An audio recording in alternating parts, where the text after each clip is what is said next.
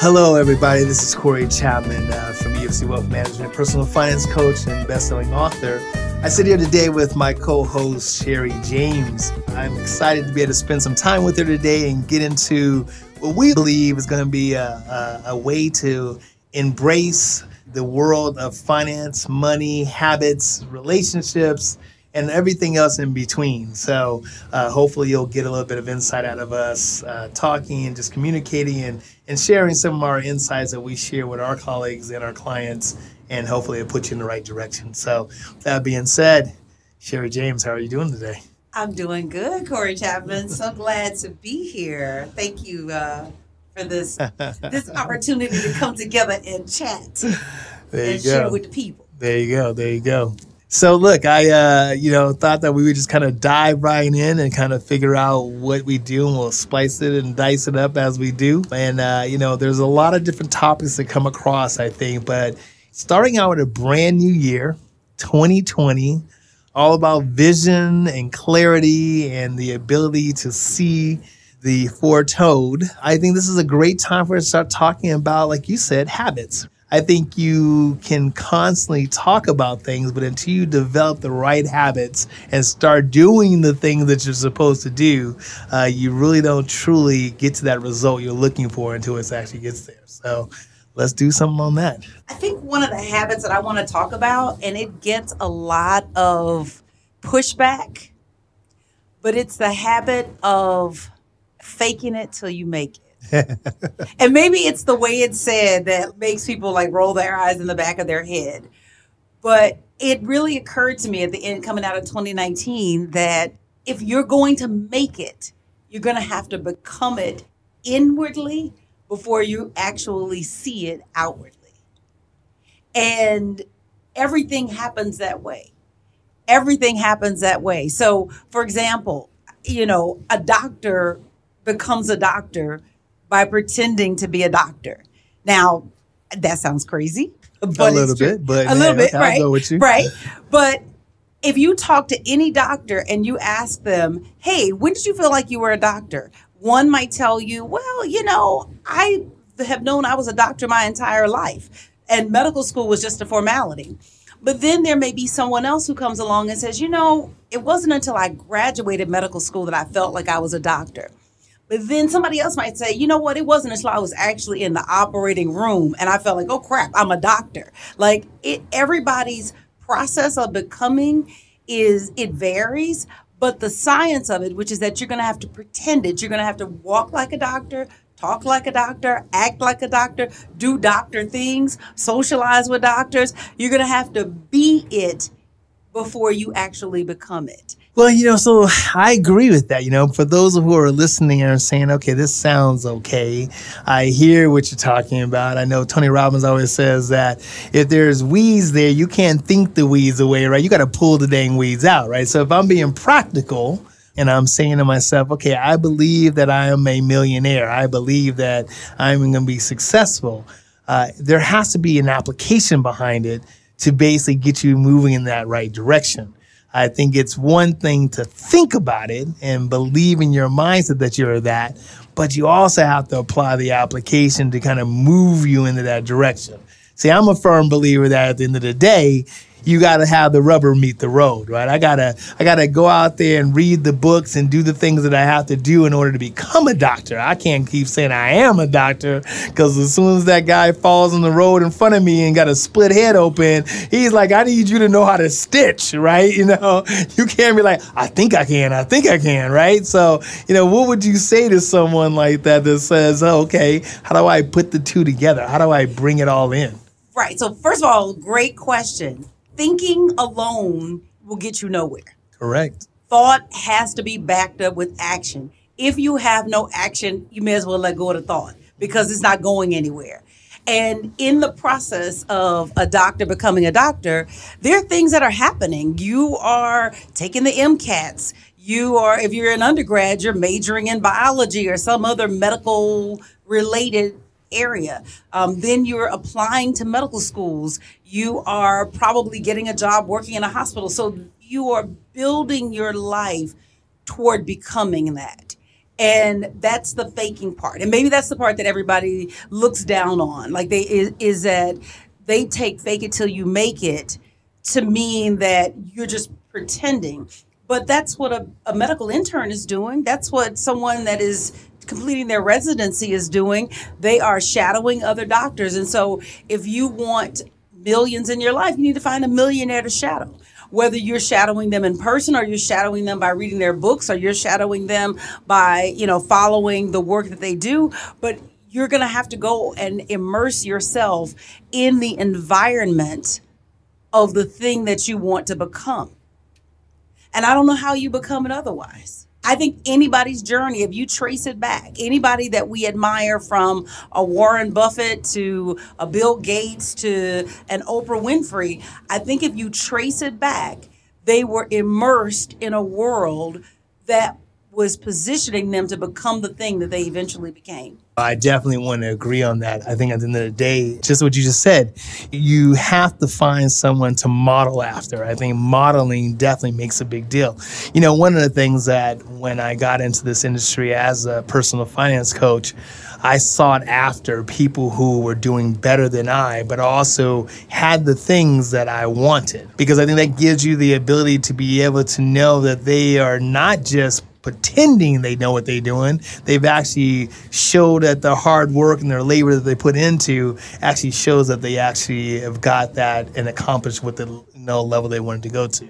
So I think by having those mentors and having those people that you can then in turn ask specific questions to hopefully shorten your learning curve, right? Uh, I think that's a big part of this process. I think that's kind of where you and I stand. You know, we you know, we'll uh, uh, have conversations that will bounce ideals off of each other and laugh and smile and and you know we'll have our conversations. But I think it's the ability to be able to share uh, things that be insightful that hopefully will shorten your learning curve and get you to the end result. I have a question because you work in the the field of wealth management and I'm interested in wealth. so this, works. We have a good friendship. it's important. It's important, right? So when you were starting out, you didn't start out as a millionaire. How did you find the millionaires that you've shadowed? Like, what did you do? How, uh, you know, and then how did you? Because there's several questions in here.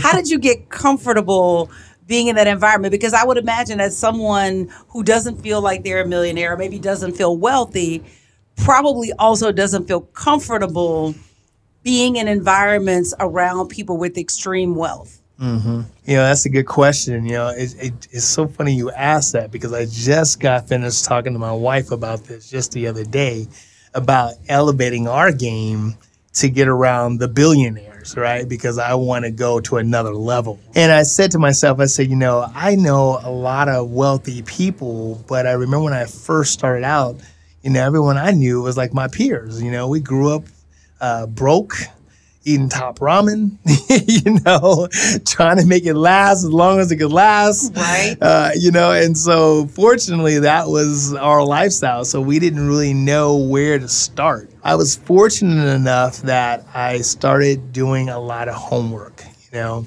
it's funny because until you find something that you're passionate about, you really don't realize how much fun is in the process and the journey of finding what you're passionate about, right? But when you find that passion, now it's about expanding it and growing it, right?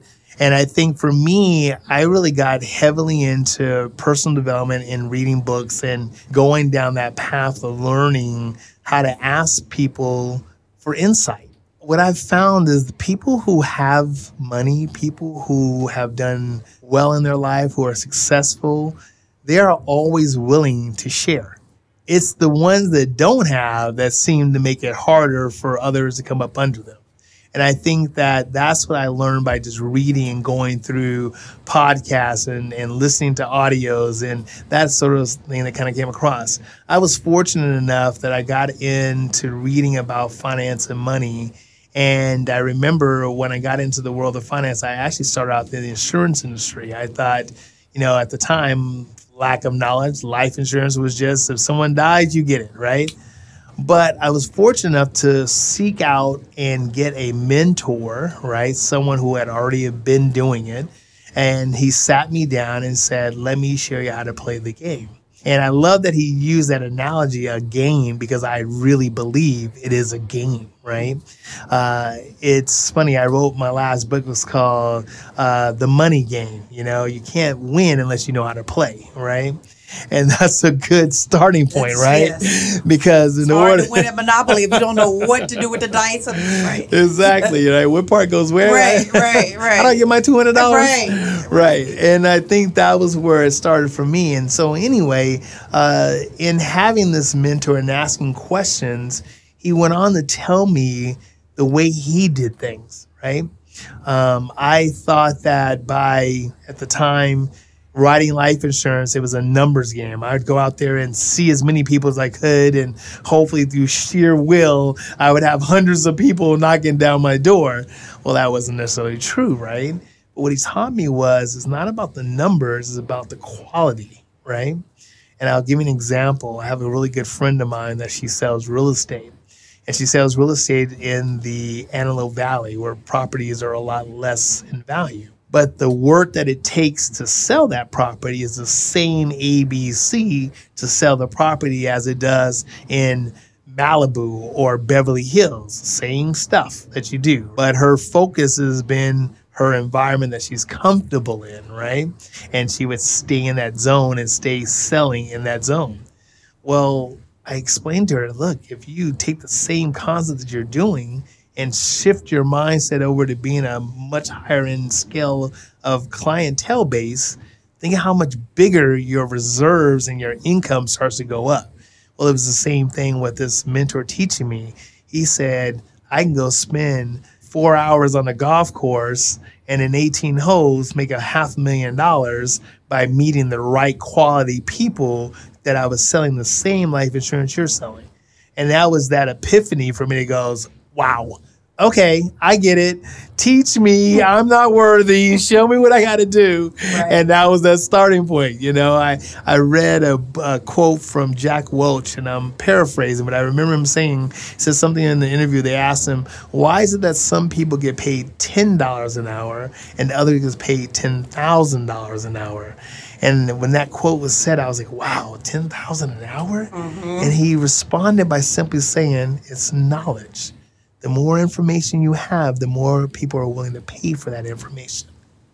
Done. Game over. It was all about knowledge now and how to learn it. So, something you said that, that popped out at me, if you don't mind, I want to go back to. You said you need to learn how to ask people for insight. So, I feel like I'm in a position where I can ask you for insight. Mm-hmm. But I'm not necessarily in a position to ask, say, someone at a different tier mm. for insight. And, and so, how much does relationship play into being able to, to ask for insight? So you know, I don't want to be that person that's chasing somebody down at the dinner or at the the fundraising event. Talking about just can I get a few minutes of your time? Like I don't want to look crazy. So look, here's here's how I look at it. I think it's two things. Relationships, sure. I definitely think that adds value, but I think more than relationship, it's your comfort level that you're willing to have that approachability to me because you have that confidence of doing that. Most people are fearful of talking to strangers. Most people are fearful of the rejection side that comes from that. And unfortunately, that stops a lot of people in exceeding and moving forward because they don't want to step out their comfort zone. They're worried about what someone might say to them that could be harmful in a sense of the rejection side of that. So they're like, eh, it's kind of better. I'll just stay where I'm at and I won't go that process. I think if I was to give anyone any advice, is to think of yourself as at an equal level of anyone you talk to. And look, they may have more money, they may have more things, they may have spent a lot more time than you are. But if you can come in, as you said before, act as if, right? And you can That's say, fake it till right? You fake it till you make it. Right, okay. But if you can see yourself at that equal level in the sense of this person puts their pants on just the same way as I put my pants on, this person brushes their teeth first thing in the morning the same way as I do, and you come in at that conversation, then I believe they perceive you in that same conversation. Confidence is everything. I believe more than anything else. If you have the confidence and that confidence exudes out of you, people will naturally gravitate to you because you have that confidence. And I think that's more easier for them to have that conversation with you because they see you not as someone who's taking, right, but someone who's a peer and that we can uh, intellectually share ideals. And I think one last thing that I would add to that is that whenever you're seeking out someone as a mentor, it's not what you can take, but what else can you give? You know, one of the things that I had a, fortunate time to spend a lot of time with Les Brown. And I remember we were sitting in the car one day driving to my house, and he was talking to me about sharing my story and talking about my story. And, and you know, and I had told him about my history and how I was brought up. And, and it was it was unbelievable, right? And, and it was funny because when I got finished sharing my story, he goes, This is how you should you know, convey your story and get it out there. And when he got finished telling my story as if he was me, I was like, I want to sign up and be with you. You know, I was like amazed by how he shared that story. And what was great about it, it was just that sharing of ideals, right? And how he, you know, uh, the certain inflections that he put out there and how he conveyed the conversation, the tonality in his voice made all the difference in the world. And I learned from that little simple drive in the car. It's the same way when you're trying to find mentors when they're giving you of themselves, you need to be receptive to it. You need to be open to listening and being as humble as you possibly can to get that insight from them. Because that's a huge, huge blessing to have. That's good. We're having a little masterclass right now. All right. So on this next fake it till you make it. Do you think confidence is a habit? Oh, that's a good one. You know, I think it is. I think it's a habit but I also think it's a, a way of life. I think you can't be confident in one area and not be confident in all areas. Now, understand what I'm saying by that. I'm not saying at the end of the day you are going to be perfect or best at everything that you do, but I'm saying you're confident enough in who you are that you will figure out a way to get better at it. Does that make sense? Mm-hmm. And I think that to me is the difference between success and mediocrity when I look at how people are looking to rise and come to another level, they have got to be willing to do the work, put in the time, put in the hours to get to that next level. And I think, unfortunately, today, not everybody's willing to do that. And I think that's why we don't see as much in the level of these entrepreneurs that are coming up having as much success because they're not putting in all the work to do that. One of the things that I know for 2020, just looking at habits, that your habits determine the direction of your life. And it's really not a mystery where you're going. It's just not because you become what you do every day. And so, this habit of acting like the thing you want to be is not just, maybe it's not just acting it where you are, but putting yourself in environments where the acting makes sense again, going back to the doctor analogy, they're not just out acting on the street with friends. They're actually in classes. They're actually uh, visiting hospitals. They're actually in organizations. There's things like the American Medical Association. They're the, doing the work. Right. They're right. doing the work, mm-hmm. exactly. So, for someone who wants to build wealth mm-hmm. and wants a, uh, a wealthy lifestyle, let's talk about like where they should be in 2020. Mm-hmm. You know, what should they be reading? Mm-hmm. Who should they be talking to? And what places should they be going? That's a great question. And, and I think the very first thing, if I was to give any advice on how to get yourself into a better situation, it's got to start with understanding where you're at. Unfortunately, too many times we lie to ourselves. Oh, my finances ain't that bad. Oh, I got more money put in the pocket. Oh, I saved a little bit of money. I'm not spending quite as much. I don't go out as often as I said I did, right? But I really do. We lie to ourselves. But right? Uh, so here's something I learned working here with you with EFC Wealth Management is that part of why we lie to ourselves is we don't have a clear end. And so the lie is a lie because you don't know where you're going because you haven't defined the end. So you have no way to assess where you are in relation to the end. So I think that's okay, but let me tell you why I don't necessarily agree with that. All right. And I'll tell you why. I do believe that, yes, you need to know an end result because sometimes you know what that end result is. You can work backwards to kind of see where you're going. But let's go one step further. I also need to understand and be honest with myself to where I am at because if I realize what my problem is, I can then in turn assess how did I get here? Because if you can assess how you got here, and when you go back to the habits that you were talking about, right? If I have a bad habit of spending, and I know that every month I'm gonna go spend money on clothes, shoes, whatever it's gonna be, or better yet, take care of my kids, and I wanna make sure I'm taking care of them, and I wanna buy them everything they need to have. These are the habits that have now got you to the situation that you're currently in. Mm-hmm. And this is probably why that won't change because your habit hasn't changed. So I think assessing where you are to me is first and foremost. Even before you need to know what the end result is, you need to understand where you are. And the reason why that is, is because you got to say to yourself, Am I happy and content of where I am right now? And if the question or if the answer is no, then do something different about it. You can't keep saying, I want to get out of debt. And you keep pulling that credit card out every time you walk out the door and you go, just put it on the card. I got 30 days to pay for it. Because that's the mindset that you kind of started to build up over time. And that is now perpetuated where why now you are in the situation you're in. So even before you figure out how to become wealthy, I got to figure out how I start doing the right wealthy attitudes and tips and strategies and things that I need to do so I'm acting as if to move forward. I agree with that. I agree with that. I think where I'm coming from with with because any assessment has got to compare you against something. There's got to be a benchmark. But isn't the benchmark really based off of what you perceive? Well, uh, no, no, no. When I say benchmark, I mean it's your benchmark. It's your right. it's your life and where you want to end up. Correct. I, I feel like when I got clear on the end, I got clear on the why.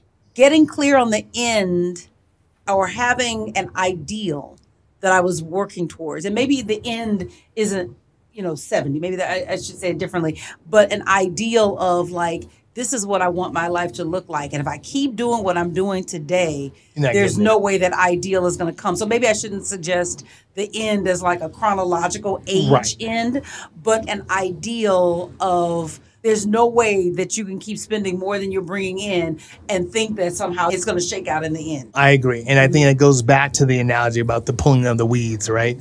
It is exactly that, what you just said. So I think that understanding where you are right now is, to me, a starting point because it gets me to say to myself, first and foremost, do I like it? Do I like where I'm at? Am I comfortable where I'm at? Does this give me the thing that I'm looking for to be able to move in the right direction? Because if the answer is no, the very first starting point is okay, now how do I find the model or find the person or the the situation that I want to emulate to be like because that's what I'm looking for. I think if you don't have vision, how can you look to the future to see what you want because you don't know what that looks like? Does that make sense? I took my kids out and we did the Hollywood tour, right? Bus where it takes you to all the mansions and stuff like that, right? And you know, I thought, hey, we're doing okay. And then, but until I got on that mansion bus, I was like, oh, I see the vision now. you know, I right. see the direction. I see the light. I see the light. I'm playing, okay? Right, I need to get right. to that next level. I'd have been to the mountain. Exactly. and I think that's where that that vision comes into play, right? Because you have to be able to know that there are more things out there. And unfortunately, a lot of us don't know more than our surroundings. We're so used to circling around the same people and doing the same things that we can't expound our thought process. You know, we always talk about your income is going to be derived by the top five people you hang around, right? That's not a good thing. If everybody's broke, and then you hanging around them now you broke too that's a scary thought right the way to fit in right that's the only way to fit in. Exactly. So I think you need to elevate the game, right? You need to find people that are in a different circle and doing different things than you do. You know, I always say it's not that rich people are better, is they think differently. They look at things differently, they do things differently, they socialize differently. And I think that's the part that we all need to be figuring out as we kind of move forward because we want to elevate. You know, if you want better for your kids as you grow up, you got to do things differently. That's just where it starts at.